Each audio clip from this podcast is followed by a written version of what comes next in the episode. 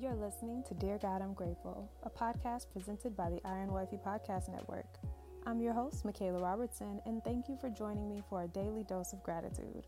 Without further ado, let's get into what we're grateful for today. Dear God, I'm grateful for positive thinking.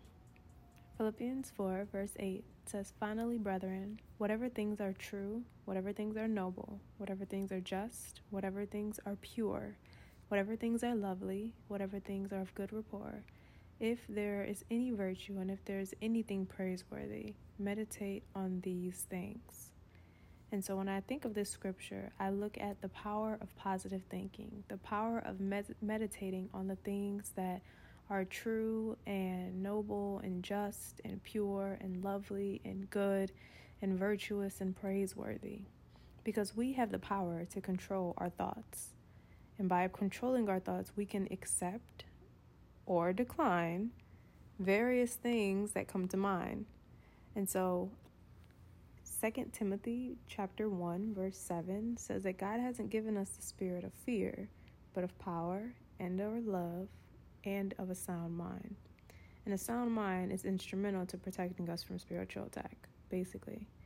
It can impact what we believe and it can impact how we perceive different things. And so, as the mind develops thoughts, these thoughts have the ability to turn into beliefs. These beliefs can dictate our actions and ultimately leads to why and how we make decisions. So when the enemy attacks our minds, when he attacks our thinking, he ultimately distracts us from controlling our own thoughts. Simple as that. When he attacks us, he intends to cause us torment from within.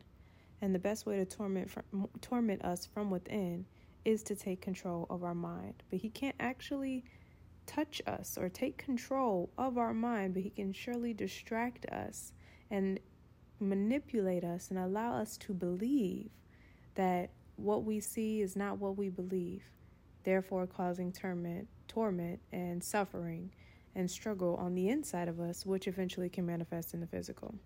And so today I'm grateful for positive thinking.